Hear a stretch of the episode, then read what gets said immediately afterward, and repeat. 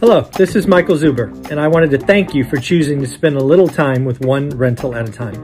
My life's mission is to help investors close 1 million rental properties. In order to tackle this crazy goal, I will need your help. If you like this episode or any of the content we produce, please share it on social media. If you get one of my books or perhaps one of our 500 cards, please take a selfie and tag one rental at a time. Now on with the show. Time.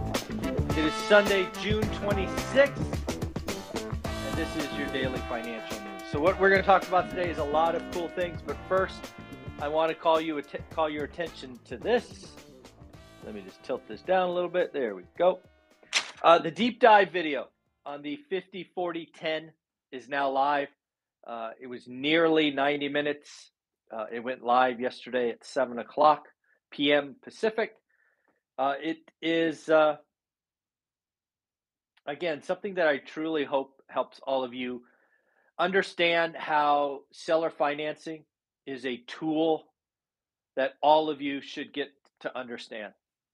We are heading into a market where I believe the creative investor will build legacy wealth.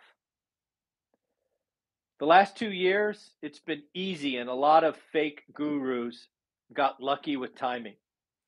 The market that is coming is going to embarrass many of them and bankrupt some of them.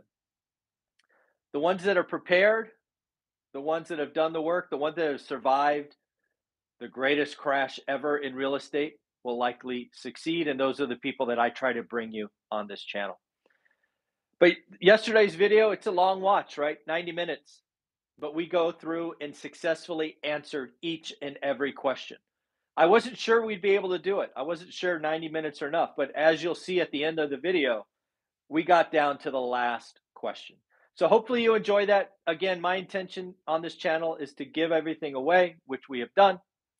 Uh, I still will do deep dives with my students. It's just the way I can control access and make sure that you know, good people are asking good questions and we're not getting hate and trolls and silly things like that. So again, the video is live. I hope you enjoy it.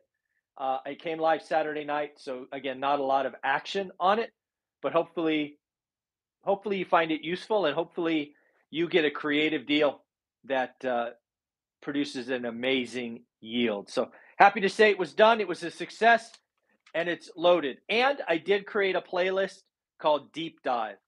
Uh, so if you wanted to go look at your buy box, deep dive, just look at the playlist. It's going to have long videos in it, but there you go. Enjoy. So, a couple of things. Did you know that there's a, a lot of uh, rich, wealthy folks that are actually losing in the housing market today? I got a list of, I don't know, five people who have lost over a million dollars selling their home this year. Some of these people bought their home in 2018, 2020, and they still lost millions of dollars. So, yes, the rich can do stupid things also. For example, Trevor Noah, he bought a Bel Air mansion in 2020. 2020 was a pretty good year to buy a home. Well, he just sold it and lost a million dollars. Not to be outdone, Michelle Pfeiffer, she bought a home in Pacific Palisades in 2018. Man, that's hard to do. She lost $1.2 million. That's hard to do. It's hard. Sell, buying in 18 and, and selling in 2022, that means you clearly overpaid. Clearly. Sandra Bullock bought a condo in 2017, just sold it lost $1.5 million. And then somebody I didn't actually know, apparently he's a music producer, I think, or no, movie producer. Don't know who he is. Simon Kinberg lost $3 million. Ouch. Ouch. That has got to hurt. Anyways, uh, I just thought that was interesting.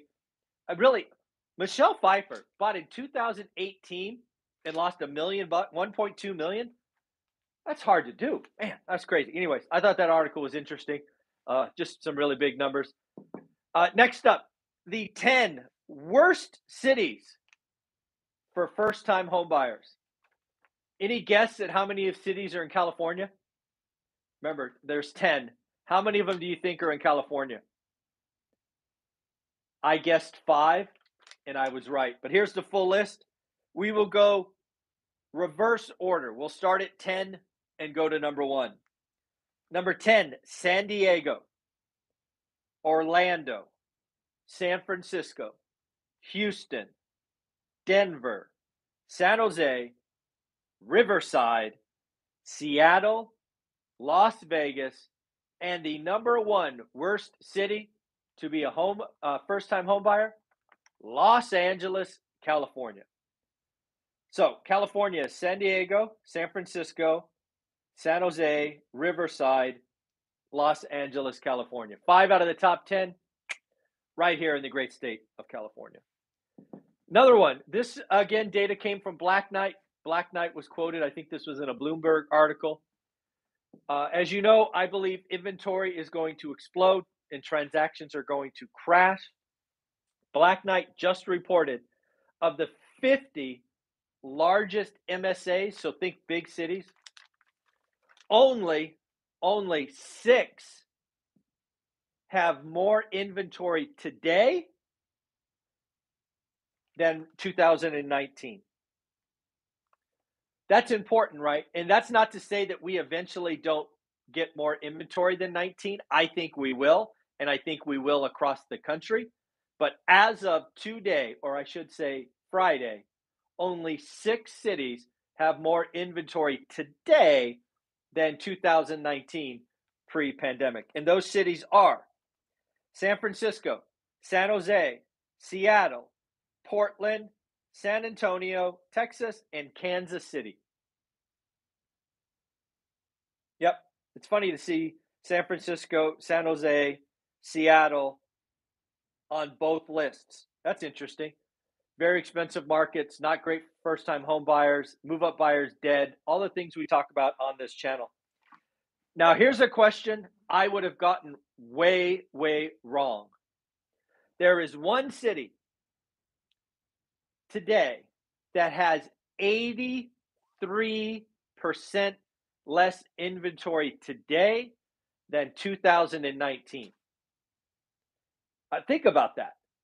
So you had what 100 homes in 2019 and today you have 13 is that right no you have 17 17 sorry you had 100 now you have 17. Talk about a supply demand imbalance, or at least feels like it should be supply demand imbalance. Do you know what this city is? Do you want to guess? The answer is Raleigh, North Carolina. Largest deficit to 2019. Anybody invest in Raleigh? What's going on in Raleigh? I have no idea, but that's bananas. And then finally, bank Bankrate. Bankrate uh, put out a survey of the top five bubble markets for real estate. I would have only gotten one of these right, and frankly, only one of them I've heard of. Uh, we'll go backwards.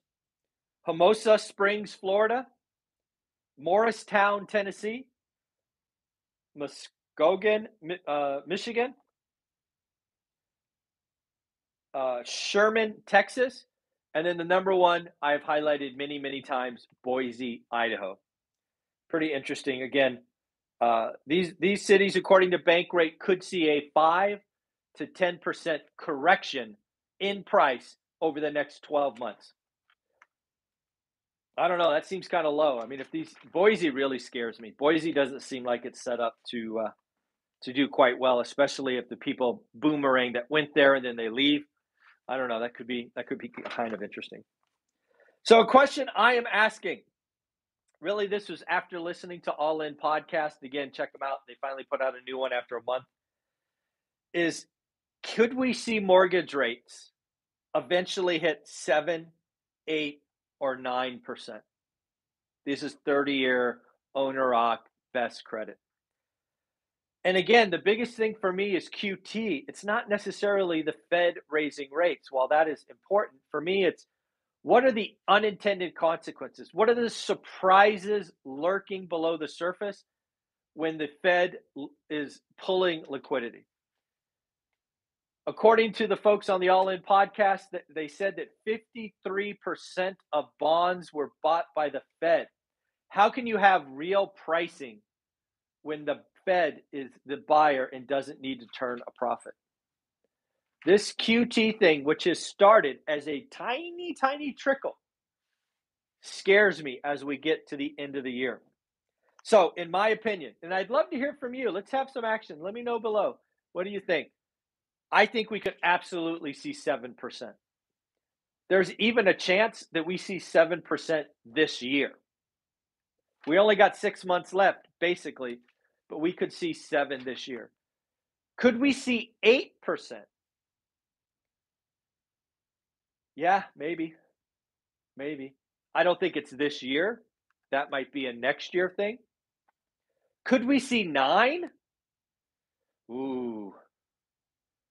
I think something would really have to break to get to nine. Not that it not that it might not break, but I I just can't see nine percent 30 year mortgage. Maybe I'm biased, maybe I'm wrong. My history I just yeah, 9%? Mm, I don't think so. So 7 certainly probably this year. 8 mm, maybe next year 9. That's kind of where I get a little Really? 9%? So let me know what you think below. I'd love to hear from you. Fed President Michelle Bowman backs another 75% uh, 75 basis point move uh, again in July. Uh, I fully support that. Actually, I called 275 points weeks ago. Uh, so I agree that that is coming. Did you know that China property, China real estate has crashed 50% in transactions? China real estate, I'll, I'll try to find the chart and post it as my thumbnail. China real estate or housing market transactions have fallen 50% from the peak. Prices basically flat. They're up, up or down one or two percent. But transactions are crashing. Why is this important? Just like the United States. In in China, I have it written down. One sec. Where is it? Uh, twenty in China, the housing market, all inclusive, is about twenty percent of GDP. Folks, just like the U.S., we're about fifteen percent, so a little smaller. But when housing transactions crash to the tune of 50%, which I believe we will have, GDP is going to get hit. They're saying that the crash in transactions in China could uh, slow growth three or four percent. I again think it will be worse than that, but this is what articles are actually highlighting. Transactions matter. Some of you don't think they do. I think they do. Never forget that the consumer is the pulse, the engine of the United States economy. And when the consumer is scared, fearful, afraid, they retreat, they pull back. Consumer sentiment all by itself can cause a recession. And we just posted the worst consumer sentiment number ever. It is actually at 50, outdoing the 50.2 from last month. Worst ever. The consumer is not happy. Retail sales, as an example, remember from 10 days ago, were negative 0.3% month on month, not doing well. Then perhaps the thing that scared me the most in the All In podcast, I don't know if anybody listened, but they are saying that Gavin Newsom, the king of California, will be running for the United States presidency in 2024. That is hard for me to fathom. But yes, there's more and more talk that Biden will not run for reelection and that Gavin Newsom could be the Democratic nominee to run for president.